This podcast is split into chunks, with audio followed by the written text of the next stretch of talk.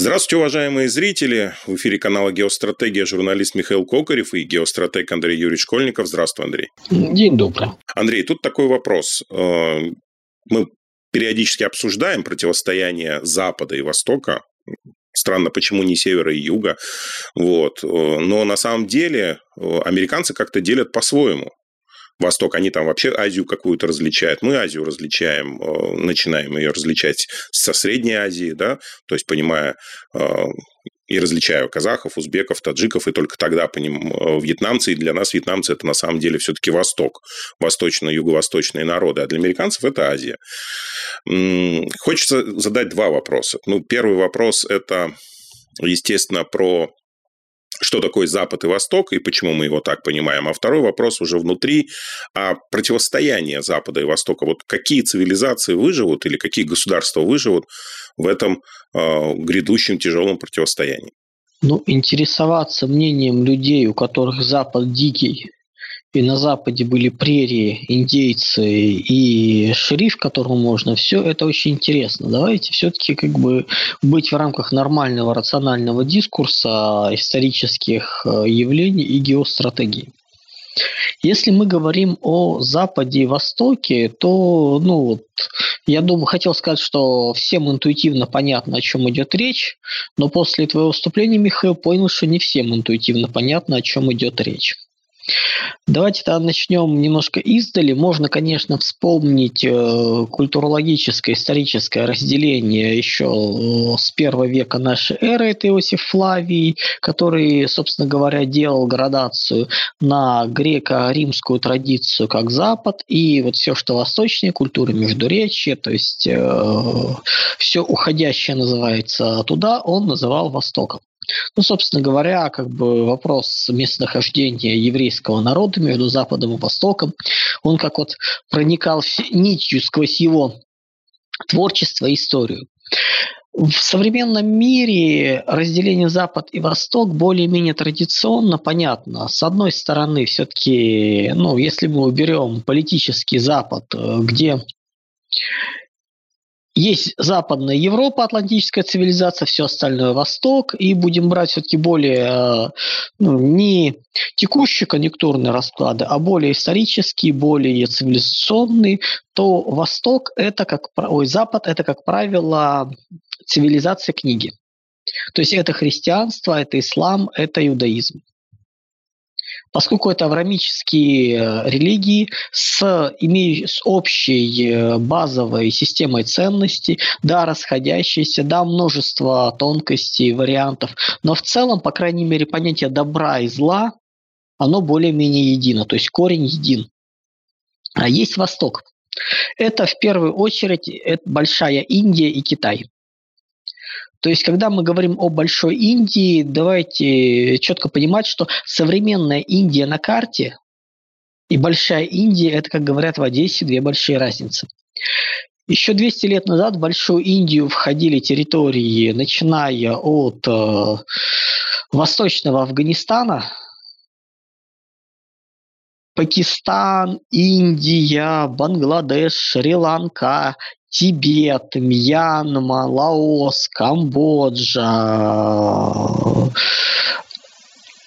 что он, южная часть Вьетнама, небольшой кусочек Филиппин, Индонезия, Малайзия. То есть это все была большая Индия. Это была единая большая и цивилизационная территория. Не в том смысле, что это была территория одной нации, одного языка, одной культуры, одной религии. Нет, это было общее пространство. То же самое, как Большим Китаем э, называется не только современный Китай. Туда входила и Корея, и Япония, и Вьетнам. То есть это были территории в рамках цивилизационно-культурного, не политического даже, а более широкого объединения. И они были восточные. То есть когда мы говорим о восточных территориях, восточных цивилизациях, это вот здесь.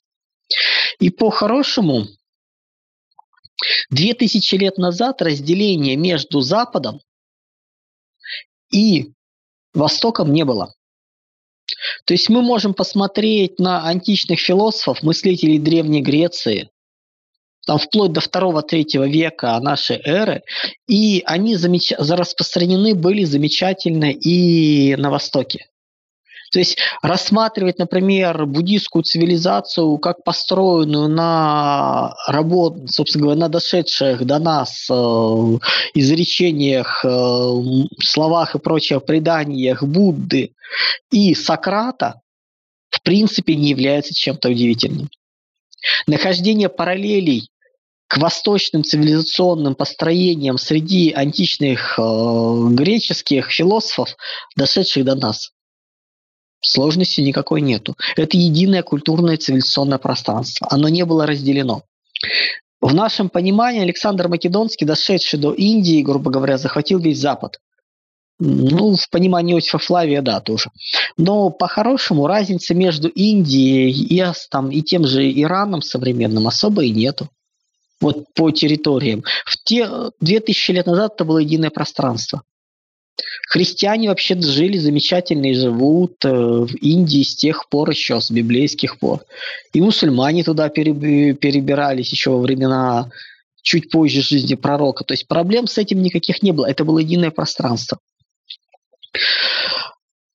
Но для нас сейчас четко. Индия, Китай – это что-то другое. Это что-то непонятное для понимания культуры, традиций, например, для понимания там, традиций европейских или построенных на их основе там, латиноамериканских, требуется, как правило, ну, несколько лет.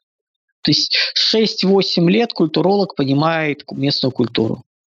Для, ну, имеет желание понять, для европейца понять э, культуру Китая, Индии, Японии требуется лет 20 более сложно, более непонятно. Параллели с, с культурами, выросшими на э, книге, то есть на аврамических религиях, и не аврамические, это очень серьезно. И в период античности это было единое пространство. Но уже тогда мы можем выделить э, черты, которые позволили как раз восточным цивилизациям сформироваться. Именно восточным цивилизациям. Когда мы говорим западные цивилизации, мы имеем в виду и христианство, и ислам, и русскую цивилизацию, православие. Это тоже является западная цивилизация. В широком смысле. Сейчас мы говорим о двух блоках, восток, восток и запад. Для восточных цивилизаций э, был характерен коллективизм. Причем не в том смысле, как у нас община и нет. Совместный труд, взаимное служение. И максимум всего это вопрос выживания был. Не в том смысле, что рядом должны быть люди, которые тебя поддержат. Что такое рисовая коллективистская культура? Ну, во-первых, это монотонная работа, то есть каждую рисинку нужно посадить отдельно. Чуть больше расстояния э, еды не хватит умрешь. Чуть меньше расстояния, оно не взойдет. Плюс системы ирригационные. Если ты не почистил свой кусок канавы, грубо говоря, первый же паводок, первая же волна смывает все, что ниже по течению. То есть, грубо говоря, ты, не только ты гибнешь, но гибнут и все, остаются без еды. То есть работа каждого необходимое требование для выживания всех. Это другой уровень отношения, ответственности. То же самое по Индии. Это джунгли. Джунгли наполнены зверьем. Если посмотреть э, индийские города, поселения, это забор. Это ограждение. Очень четко. Выжить за пределами нереально.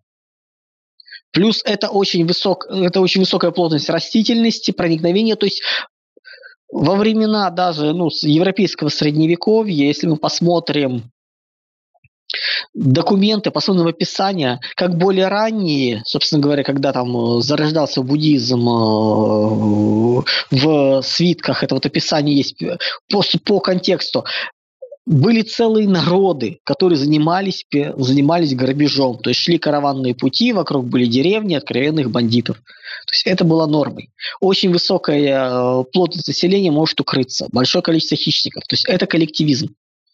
И если начинать смотреть по идентичности людей, принадлежащих к этой культуре, мы можем выделить три основные группы идентичностей. Духовная, социальная, общественная и деятельностная. Ну, духовное – это вопросы веры, вопросы религии. Если мы говорим о социальных, как правило, это родоплеменные, последствия национальные, идеологические. Ну а деятельность – это профессия. Так вот, для всех восточных цивилизаций очень характерно сверхвысокий уровень деятельностной идентичности. Она очень жестко, очень проявлена, и она является ключевой. Поэтому на духовную, то бишь на религии и на социальную, там, на идеологии, национальное строительство, национальные конструкты просто не было особого места. Религии, приходящие впоследствии на территорию Востока, были второстепенны по отношению к деятельностным идентичностям. То есть для Востока характерен акцент на деятельности. Для Запада этого не было. Для западных цивилизаций вопрос совместного труда не был вопросом жизни и смерти. Да, конечно, социальное общение и прочее очень важно, но это вопрос не деятельности. Ну и мы наблюдаем, собственно говоря, разделение. Когда появляется монобожие, когда появляется э, христианство, потом ислам, то вот эти культуры аврамические становятся Западом, начинают жить по своим принципам. Идентичность религиозная, все средние века, собственно говоря, появление средних веков, э, как бы было появление религии, как раз идентичность идет по свой-чужой, по религии. И весь, всю нашу историю мы, собственно говоря, это наблюдаем, средние века. В конце XVIII века, по мере ослабления религиозных институтов, э, появился институт политических наций национальных проектов. Тут интереснее. Параллельно с этим произошло формирование техно... развития технологий. И вот эта вот коллективистская идентичность начала, начала рушиться.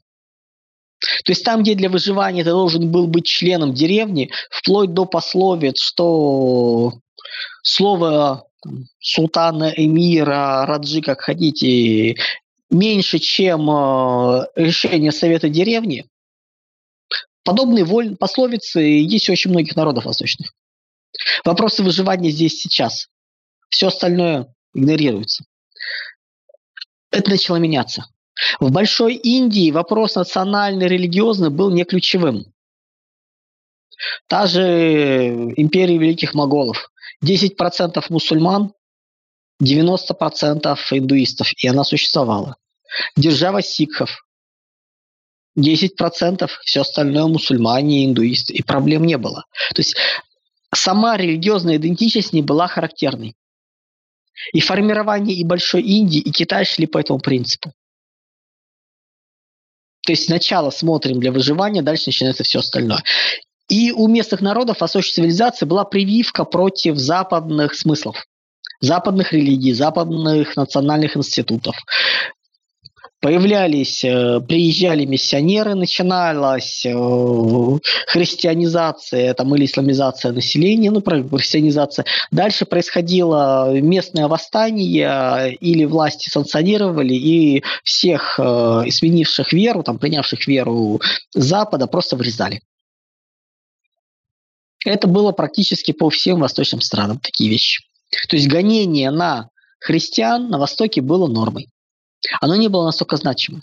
Если для Средней Европы религиозная идентичность была ключевой, для арабского мира, для исламского мира религиозная идентичность ключевая, на, Зап... на Востоке этого не было.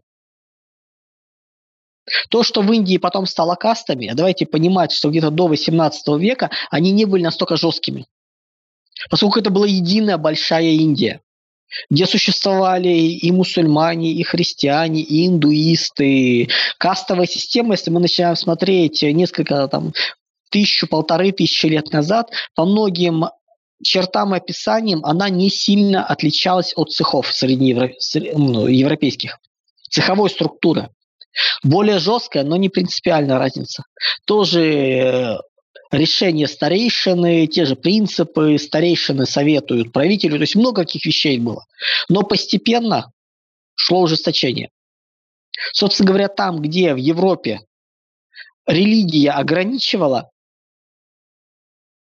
очень жесткую, жесткое разделение. То есть здесь этого не было.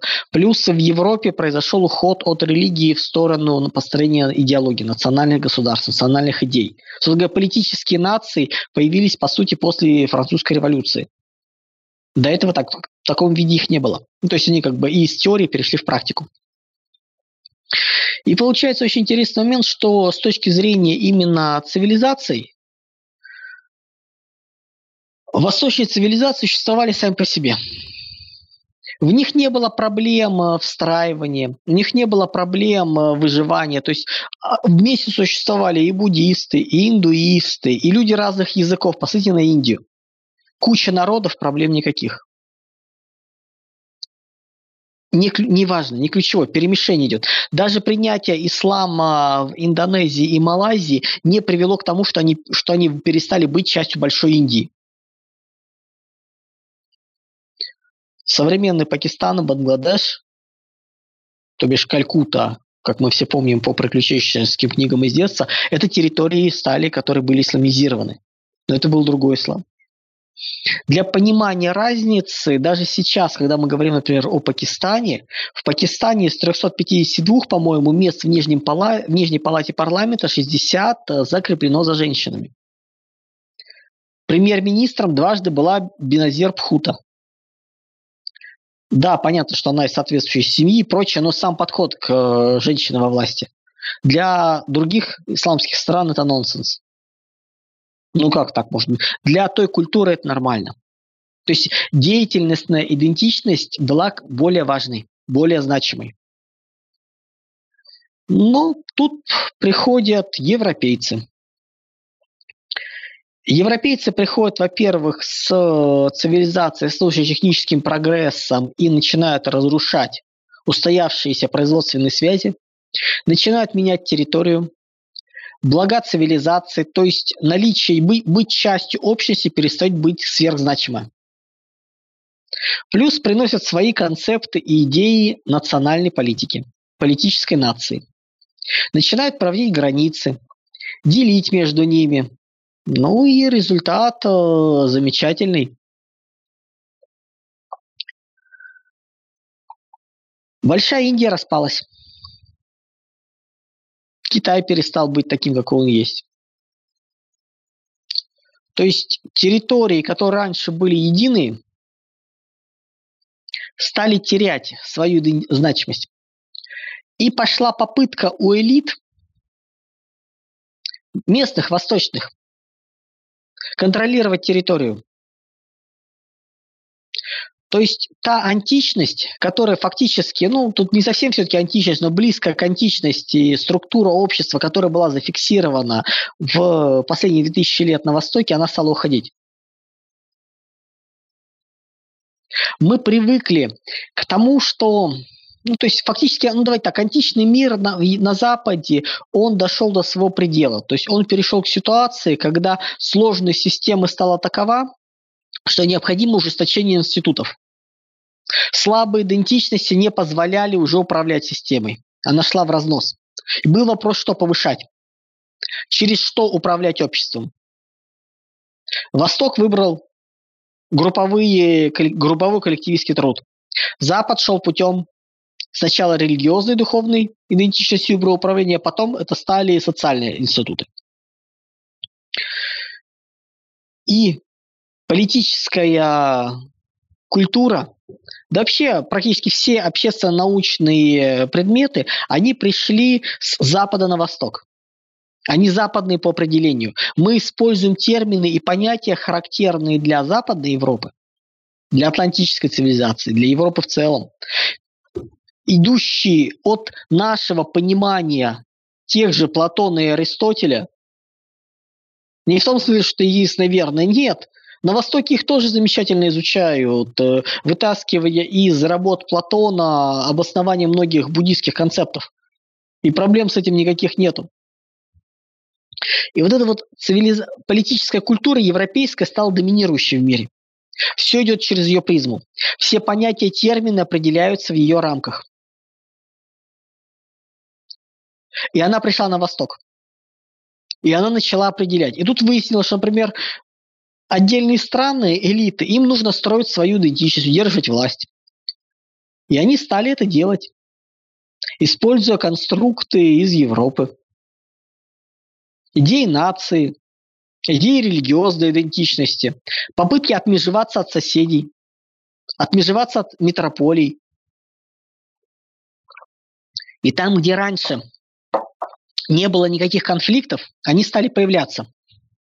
По сути, с начала XIX века, ну, конец 18 начала XIX века, пошел процесс постепенного плавного отравления восточных цивилизаций западной культурой, западной политической культурой. Не в смысле ценностей религиозных, а в смысле именно восприятия, восприятия общества, восприятия институтов. Состояние Индии, разделение ее на Индию, Пакистан, на Индию, Пакистан и Бангладеш религиозное, это, собственно говоря, следствие политической культуры. Это принципы традиции британцев, которых особо и не было. Когда Индокитай стал независимым, стал вопрос, за счет чего формировать э, единство. Национальные проекты, национальные государства, границы нарезаны, черт знает как. В какой-то момент просто их закрепили. Они постоянно менялись, постоянно плавали. Разница между Мьянмой и Индией особо не было.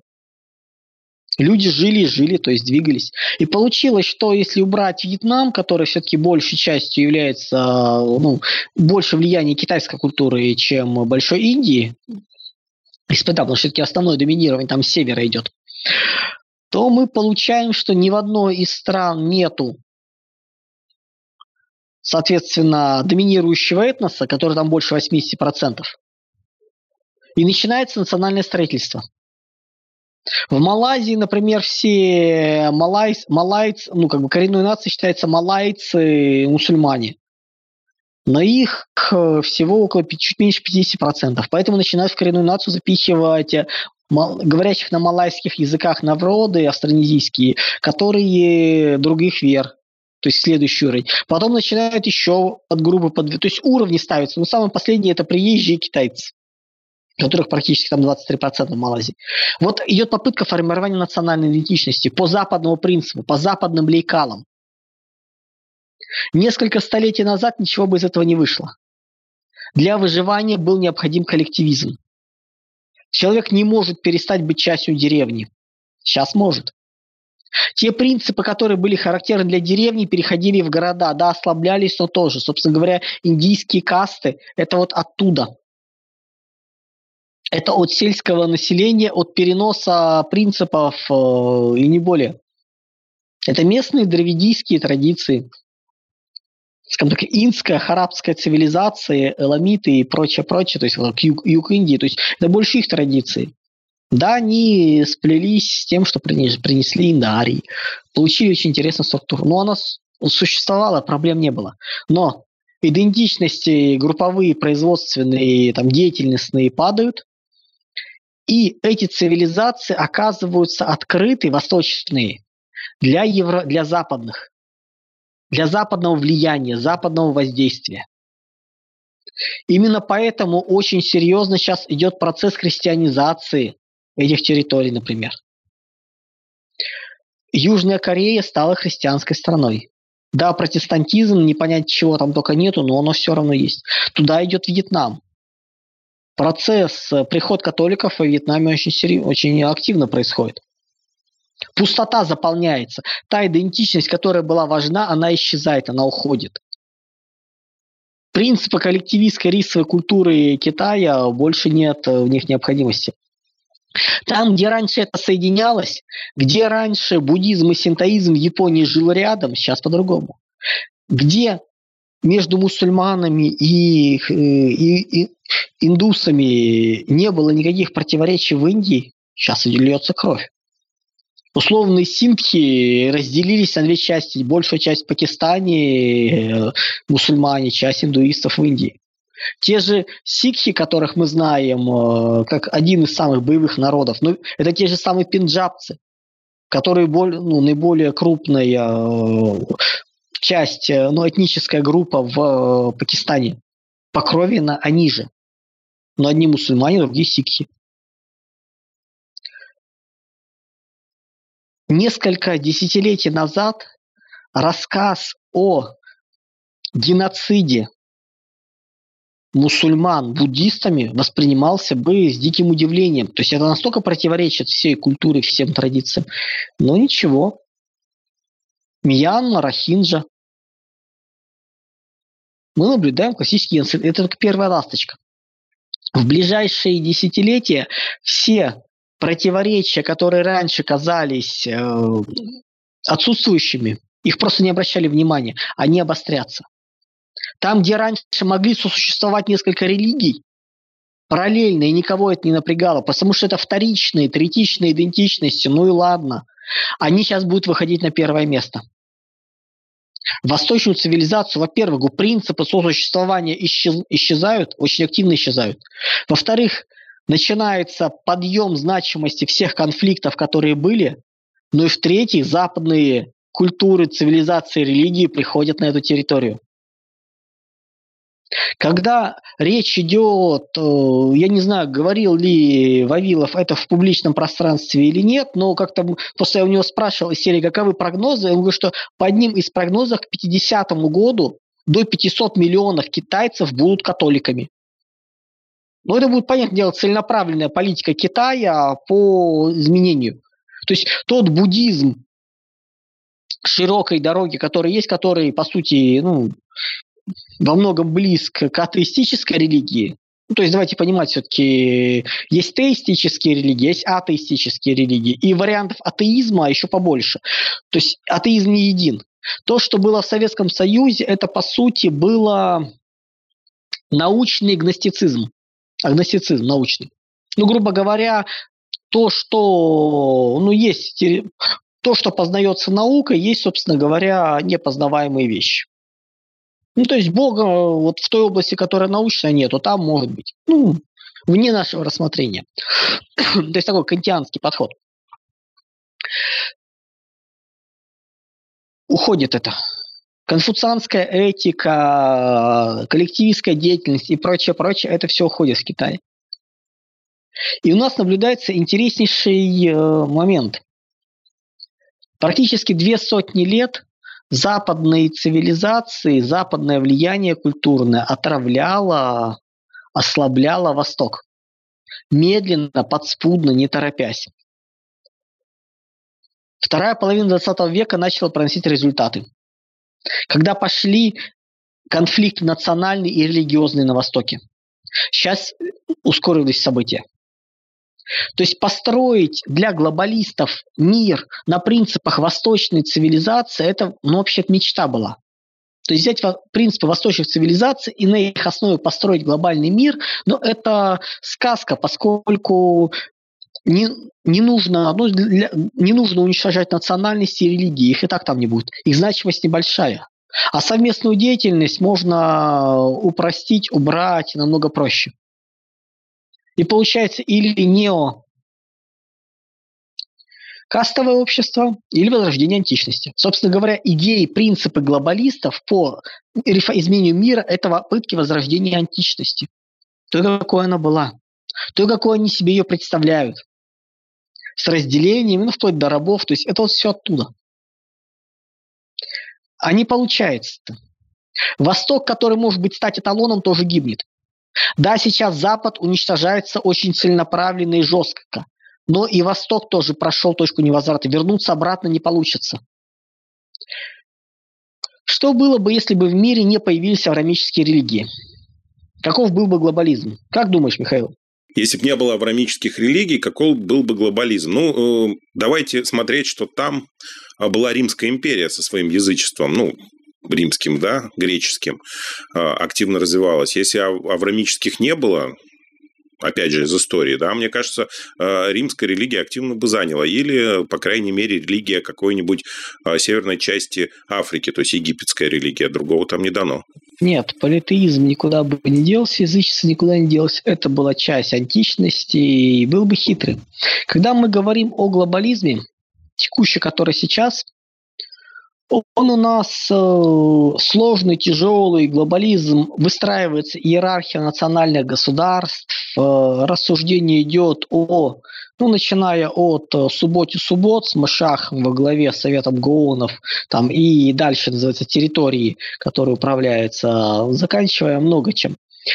Глобализм античный, построенный на основе античности, если бы она просуществовала, был бы более жесткий. Это был бы мир полисов, корпораций и кланов. Для понимания. То есть единое пространство распалось бы на противостоящие, воюющие, соперничающие полисы, корпорации и кланы. Вот это был, был бы глобализм будущего, где нет ни наций, ни религий. Точнее, как они есть на уровне сект, народности, племен и не более. Вот такой он бы был. Поэтому можем сказать, на самом деле, когда начинают говорить о аврамических религиях э, в негативе и прочее, ну, я как человек с профдеформацией стратега смотрю вперед и говорю, нет, друзья, знаете, глобализм тогда был бы очень легко построен. В, Аврами, в античном мире, который не ушел из античности, очень легко построить глобализм. Он где-то есть и просто начинает расползаться. У вас нет иерархии. Это заполнение пустоты. Вы просто начинаете присоединять друг к другу территории, которые не сопротивляются. У вас на какой-то территории есть мир полисов. К ней подсоединяется мир корпораций. На востоке кланы. Принципы взаимоотношений примерно едины. Город с кланом, клан с полисом, э, там, с корпорацией. Это все на уровне обычных отношений. Проблем никаких. Процессы глобализации пошли бы очень быстро. Все нарисованные э, границы государств были ни о чем. Посмотрите, что такое Римская империя была. Постоянные противостояния и войны. С нашей точки зрения, это непрекращающаяся гражданская война. С их точки зрения все нормально. Римская империя – это, по сути, пространство античное. Чуть больше, чуть сильнее называется а, ослабляем на единую власть, и у нас получается замечательный э, обратный мир корпораций.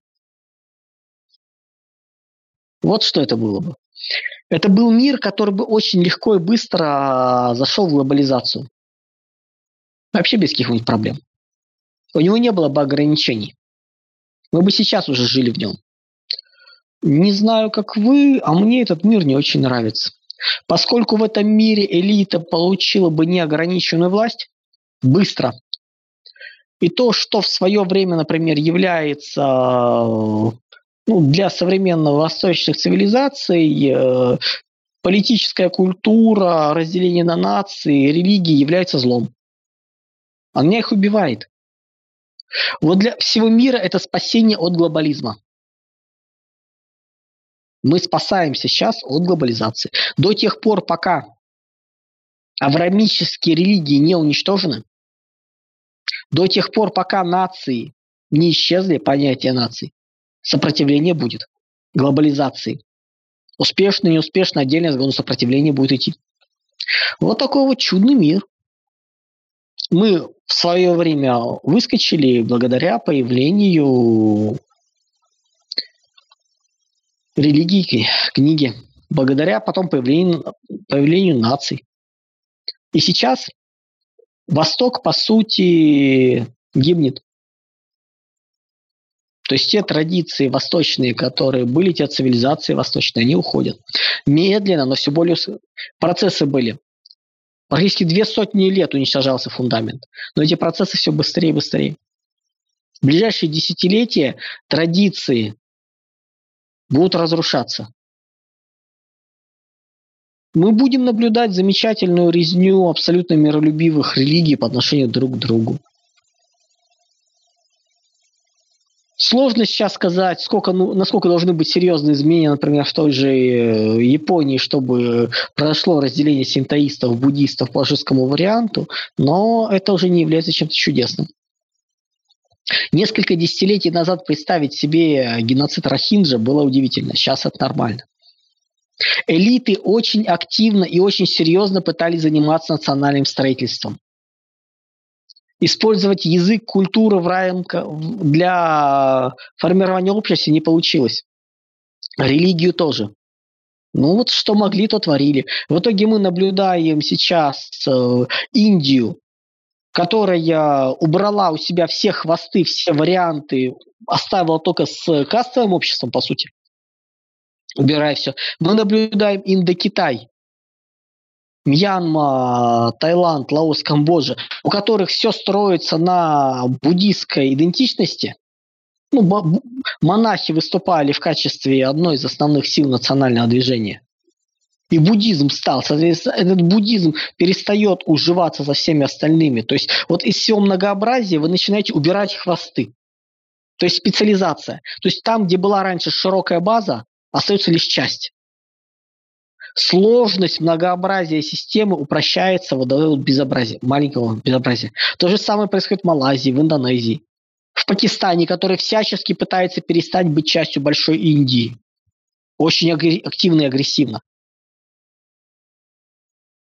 Подобная схема пока еще в Китае за счет централизации самом не происходит, но как только пойдет распад Китая, а к этому есть очень хорошие заходы в ближайшие десятилетия, ну просто уж не вытянут.